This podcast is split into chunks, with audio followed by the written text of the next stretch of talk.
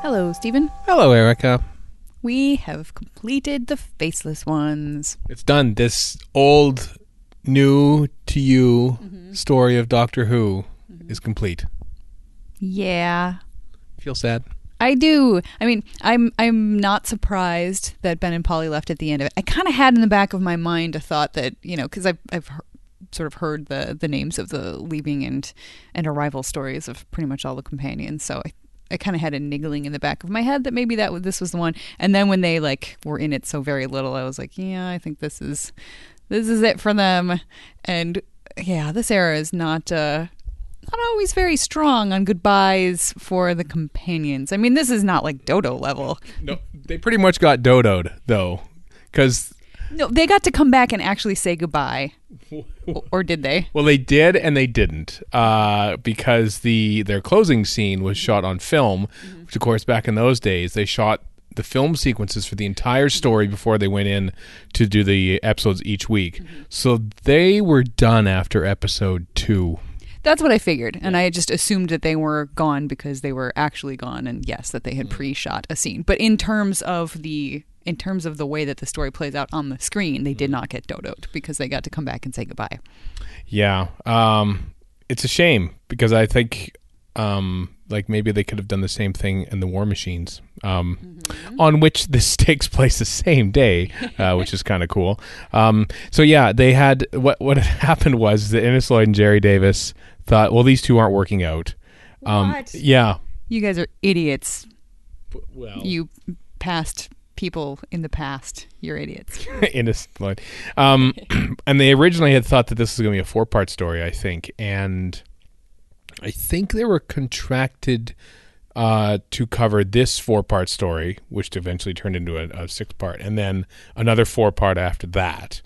But once this became six, they thought, well, we don't want to have like two episodes into the next one and write them out. So let's just write them out now, pay them off, and bring in who we think is going to be the new companion in Samantha. You notice that her involvement sort of dips as well in the last two episodes. You, I wonder if you can sort of tell where Pauline Collins uh, gives them uh, the no for wanting to continue. Um, and so, so yeah, after the uh, they don't even get a proper like goodbye on screen. Like they just sort of like their last scene happens as they're basically being abducted separately, uh, and they shoot the their last scene of the story basically first.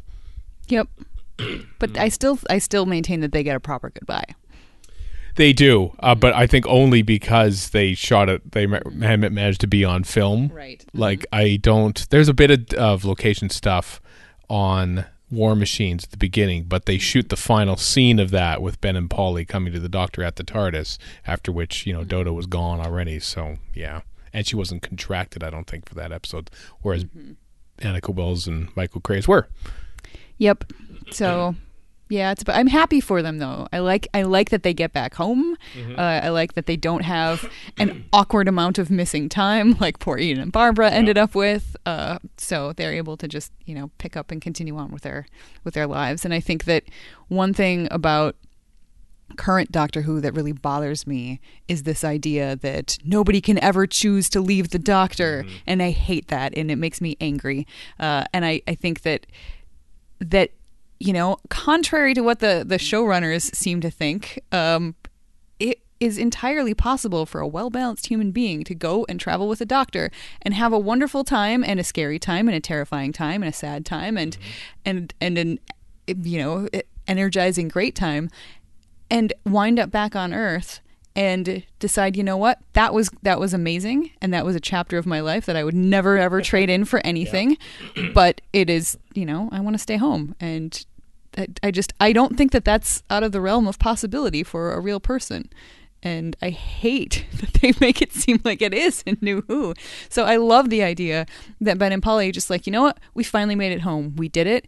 We and especially in this uh Shut up, computer. yeah, especially in this era of uh, of the TARDIS not being able to be controlled, are are like you know we may not ever get another chance. So let's take our chance and stay on Earth. Yay! So I I, app- I applaud their choice to exit mm-hmm. in story. and not miss a day mm-hmm. of their lives. Technically, they Yeah. can still get Ben can still go back to a ship and become an admiral, and Polly can look after Ben. Oh, jeez, doctor. Uh, although, you know, in a way that, you know, who needs looking after? It's Ben. It's not Polly. That's true. I just find it so amusing that over the course of many months that Polly's been in the TARDIS, the doctor's never once asked, So, what do you do for a living? It's like, and Polly, you can look after Ben. Yep. Well, I mean, she was when she met the doctor. She was uh, was she she was a secretary, correct? Mm-hmm. So, you know, it, I don't know if it would have been worse to say, and you can continue to be a secretary. It's not like in those days that there was a career trajectory for true. women who were were working as as secretaries. So, I mean, you know, what are you going to do? And they and they basically wrecked her job Mm-hmm. by taking down um, Wotan. Right. Wotan was a pretty pretty notable employer. uh, so you know, think about all the job losses that the Doctor inflicts on places wherever he goes. You know, Chameleon Tours is now like up the spout. So there's some people without a job there too. Yep. Yeah. So, Polly. I mean, I'm sure that uh, you know Big Finish or whatever have have retconned what what happens to them. I know that they. I believe they end up together according to according to Big Finish, which obviously, who else are they going to end up with? They need to be with somebody who's going to understand what they've been through, and they get along really well. That's true. I love Ben and Polly. Yeah, you could say Ben is polyamorous. I'm not even. I no. You make bad puns. I'm allowed to do it once in a while. Yeah. Come on. All right, fine. You can have that one. So the story proper. What did you think of the last three episodes? Um, I'm really glad Samantha did not become a companion. She's dumb. Flip it, heck. Uh, I mean, I I like I like the fact that she sort of a go getter and and wants to to contribute, but I think they went a little too far with that and made her just make stupid choices. Like the idea that she's just going to buy a ticket and get on the plane and see what happens is stupid. And not that all, you know, there are plenty of other Doctor Who companions that make stupid decisions throughout And doctors. and uh, yeah. ah, but it's not stupid for the doctor to do it because the doctor has the resources of you know hundreds of years of of experience and an understanding of the kind of machinery and you know whatever kind of nonsense he's going to run into. That's going to be way beyond the the likes of anybody who grew up on Earth in the '60s. So uh, I mean, yeah, it's still a super huge risk for the doctor to do something like that, but it's something the doctor has done over and over again, and he has lived through. So I, I think that that's I'm I'm okay with the doctor making that choice because it's based on something, whereas Samantha just being like, yeah, I'm just gonna go see what happens. Mm-mm. And I mean, and then the fact that she manages to well, it's not like she dupes Jamie into it, but she sort of forces his hand in order, to, you know, he wants to save her. And the only reason he lives through it is because he gets sick, Yep. which I think is good. I, I I appreciate the fact that they didn't suddenly make Jamie. I mean, he, Jamie's not stupid by any means, but they didn't suddenly make him super clever. Uh, it was just sort of happenstance. And I love the idea that they work it into him. You know, obviously he's never flown before. He's scared to start with, and air sickness. Yeah, sure. That's that's a thing that's probably going to affect somebody who has no idea what to expect. Um, so yeah, I I think that was a, a nice little way that it worked out.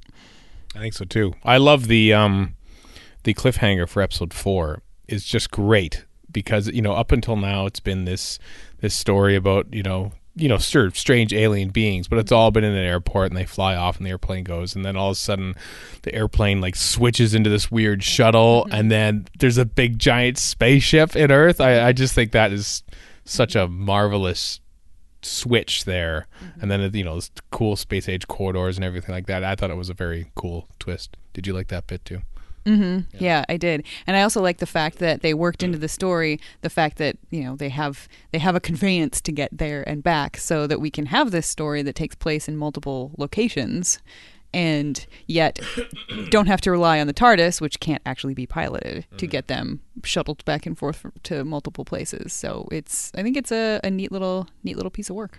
yeah they jump around a lot in the last like few minutes of the story where they're on the spaceship then th- they go down to earth to find jamie and, or did, was that still on the spaceship i can't remember now I don't know what you're talking about. uh, when they when they when they find Jamie and um, Crossland Were they on the ship or were they on Earth? They were on the satellite at that point. They point. were on this. Okay, I, I totally missed that for some reason because the telesnaps Mm-hmm. used clips of them in the room where they didn't have telesnaps for. it. I can't blame them for that. I can. Okay. You do. Oh my god! I I was I got really mad at the reconstruction actually at the end that they suddenly started using using shots of uh, Jamie and the Doctor in the office in the Chameleon Tours Yeah. warehouse, which is not where things were happening. Uh, that's. As you who know this story and have seen it before got confused by it. So can you imagine somebody who's trying to experience this story for the first time and understand what's going on? Um, at least this version had the that we were watching has the uh, BBC um, like linking narration by Frazer Hines. So you know you can kind of close your eyes and you don't necessarily need that to know where they are. But thank goodness I was paying close attention because I I wasn't. because I immediately I actually said out loud I said what the heck Yeah, When because he said the doctor said like, "Oh, don't worry about him; he's fine," or something like that. But they never actually mentioned who he was, nor did we see who he was. No, that's what I was saying. What the heck at the picture of the Oh, telesnap? that was it. Yeah, because suddenly there they are, and it's and the telesnap is taken from the earlier scene um, from from one of the much earlier episodes where the Doctor and Jamie are searching the office for the secret hidden door. Mm-hmm. That's where that's taken from. And so, okay, technically, yeah, it's the Doctor and Jamie searching for something, but it's totally in the wrong place and very misleading. And I wish they would have just had no picture at that point or left on the screen whatever the previous picture from the telesnaps were that's uh that's that's poor that's Yeah. poor very poor Yeah, they didn't doc, uh, doctor too many images. The only one is when Sa- uh, Jamie surprises Samantha by kissing her and then stealing the ticket. They just took a still from the later kiss in episode 6 mm-hmm. and put it over a different background. They could have maybe done that a ah. little bit for that one scene because you're right. It was a it confused me, mm-hmm. although I am easily confusable. uh yeah but i was I, it was just an interesting story. I liked i when everybody disappeared at the end of uh, episode three Yep. and i was like oh my gosh what happened? And then to find out that they were actually miniaturized and you just you know the the way that the camera shot you couldn't see what was sitting in the in the seats and uh, i i was interested that it was like everybody was miniaturized and accepted it's in a way that they can be brought back unminiaturized unlike the uh the master's tissue compression eliminator which we'll see later. Uh and the uh the whole the faceless ones the chameleons they are so on their high horse. They think they are just the smartest the wisest most intelligent creatures in the galaxy or something. Universe. and yet they are dumb. They hid the bodies in cars in the parking lot. Parking lot. where they'll never be found. Um, and they weren't even like in the trunk; they were just in, car. cars. And I realized at at first I was just uh, scoffing over how ridiculously stupid that is. At least there's a line in there somewhere that said, um, "The director is saying to Captain Blade." You told me you put them someplace where they wouldn't be found until their life force had been drained away. Right. So, you know, we don't know how long that takes. But still, the idea that there are, would be bodies visible through the mm-hmm. windows in a parking lot that wouldn't be found for a long time. I just, yeah, they're, I, I, I find it actually pretty funny that they think that they're so great. And yet, at every step of the way, they're pretty much not. I wonder if they uh, scouted out Earth perhaps before during rush hour and assumed that this is what people do in these weird conveyances is to gather on roads and just sort of stop there and not move. And so they thought, perfect, we'll just place them in there and it will be like one of these rush hours of which we've heard. and they just assumed that was normal. LOL. It's my head canon. Uh, yeah, I just I like this this story. There's a lot of back and forth. I do think the um oh another uh, dumb thing on the part of the faceless ones is the, The, the, the people, not the story. right Okay. the the chameleons Yeah. uh, is the guy's decision instead of shooting the doctor and uh, and Sam and Jamie with his ray gun, no, he sets up some contraption with some laser light that slowly, like a James Bond villain, Yeah. very slowly creeps up on them, and he just leaves and leaves it to happen. I was I was trying to headcanon a reason for that that made sense. I was like, oh, well then maybe it could give him an alibi because they die when he's somewhere else. And I'm like, no, that doesn't make any sense because they're going to die by weird electrocution. So he's not going to need an alibi because nobody's going to, you know, they're clearly going to make it so nobody finds these bodies because that would just raise a whole bunch whole bunch more questions. So mm-hmm. yeah, there's no good reason for that. That was one of those like doing it for the sake of the script and for the sake of drama. But that kind of trope of the slow impending death is such a delightful bit of B uh-huh. B sci-fi that I, I just didn't mind it. It was just fun. I can't remember. Well, two things. I I think that you know he needed to dispose of three bodies, and so he could either shoot them, and but you know he had, he he didn't have the power to dispose of three bodies, covering up in a tarp or moving them somewhere. So I thought, how about he do this laser thing, and it will burn them, allowing me enough time to escape. So you think that that thing would have just entirely cremated them, so the bodies would have been gone? I believe so because it it, ah. it picks up some it burns something else mm-hmm. in the path, and so perhaps that's why it was being done. That's my head canon. Okay, that's a that's a decent headcanon. I still think it would have been smarter to shoot all three of them and then set up the laser thing so that the laser would uh, would immolate their bodies, um, ensuring that they're not going to go anywhere because they're actually dead. But I guess you could think, oh, there's only so many charges in this in this ray gun, so eh, whatever. All right, we've we've headcanoned enough around that. That was just a, a moment that caught me by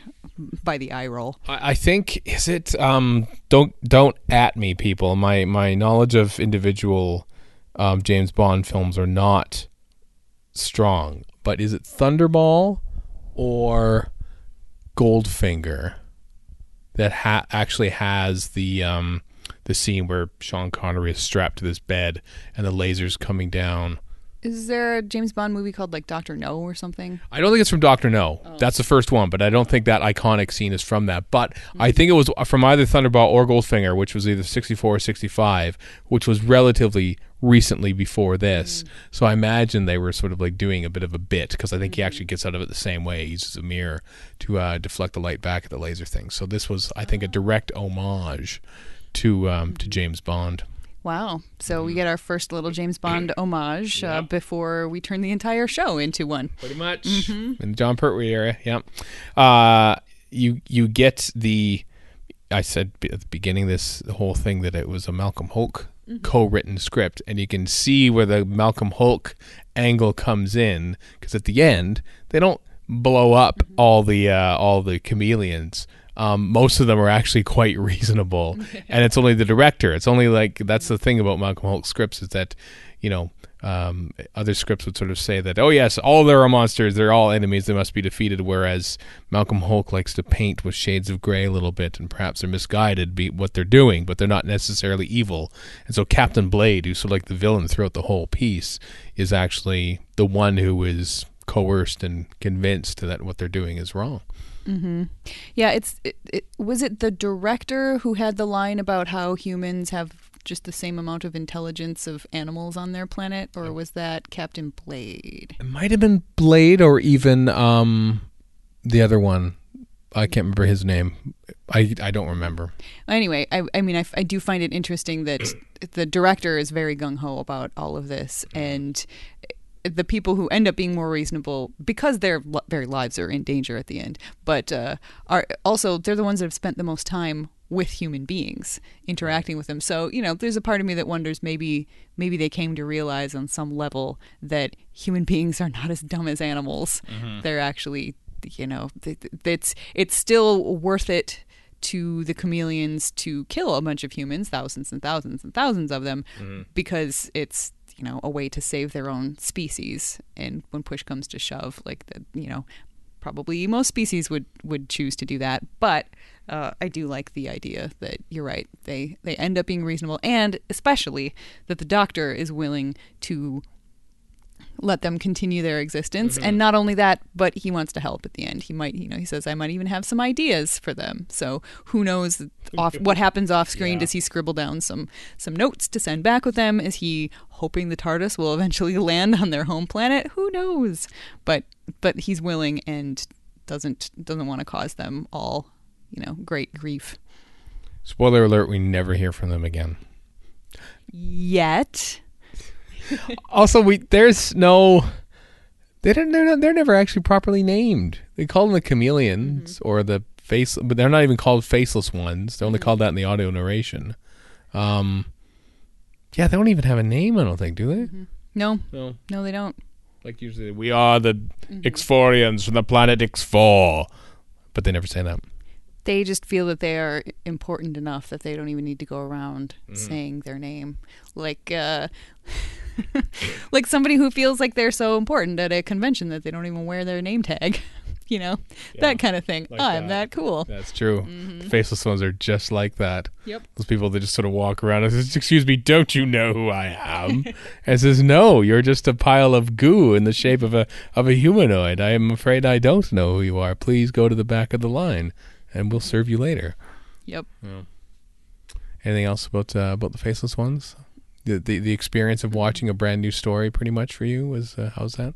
It was so fun. Yeah. Yeah, I really just I just enjoyed watching it unfold. And I was enjoying it so much that we watched, you know, 3 episodes at a stretch and it did. didn't it didn't feel like it was dragging and I didn't feel like I wanted to to stop or take a break or anything like that. So, yeah, good stuff. I I I don't know the Patrick Troughton or Jon Pertwee eras all that well, so I mean, this is this is probably the last story that I like I said I don't know anything. I didn't know anything about the plot. Um, but there's still there are still plenty that I don't that I only know the broad strokes. Yeah. So Uh, do you know what the next story is? I don't, but I know that oh that was a nice interesting wrinkle at the end Yeah. that suddenly it's like oh you know we were told the TARDIS was here and the TARDIS is not where it was supposed to be and now it, it was kind of a cool last shot. I don't know if it was the real last shot but the last shot in the recon is uh, the back of the Doctor and Jamie walking along um, you know off to, to try to find the TARDIS. So it's got to be something that at least starts on Earth. I don't know. Is it the invasion? Oh. No, no okay. Then I don't know. It is the evil of the Daleks. Oh, okay. You know, I guess that's one that I don't know a lot about either. So yeah, what do you know about that one? Do you know anything at all? Uh, I'm guessing it's got Daleks in There it. are and, Daleks in it. and I bet they're evil. There is some evil going on in this story as well. Yes, from from the Daleks. So maybe, maybe, maybe I've got more new to me who uh, to look forward to than I thought. Oh, speaking of the Doctor and Jamie walking off like that, this was very, very like these last three episodes had some some great Doctor and Jamie moments together. They just, you know, they're they're a team. They're a good team. It Yeah. works. This is sort of the beginning of it, and uh, so we we see this pretty much now for the rest of the '60s. This this little duo because it's it's all them with you know Victoria and or um, right. Zoe in there. Of course, it couldn't be the invasion because that's Zoe, and we have we have an entire companions run to get through before we get to that point. Okay, We do, yeah. So yeah, uh, one episode exists, episode two of the Evil of the Daleks, and but the recon that we have is similar to the one for the Faceless ones. So there's narration and stuff happening. I think, if not, I'll be very disappointed with myself. Some ten years ago when I, fifteen, it's a long time ago when I've written these DVDs. But uh, I hope it's that one. I think it is. cool. Well, I look forward to that. I wonder when we'll watch it. I have no idea. Not now, No, not now. no, but later, Later, soon, ish, maybe. Hopefully. Okay. Bye bye. Bye bye.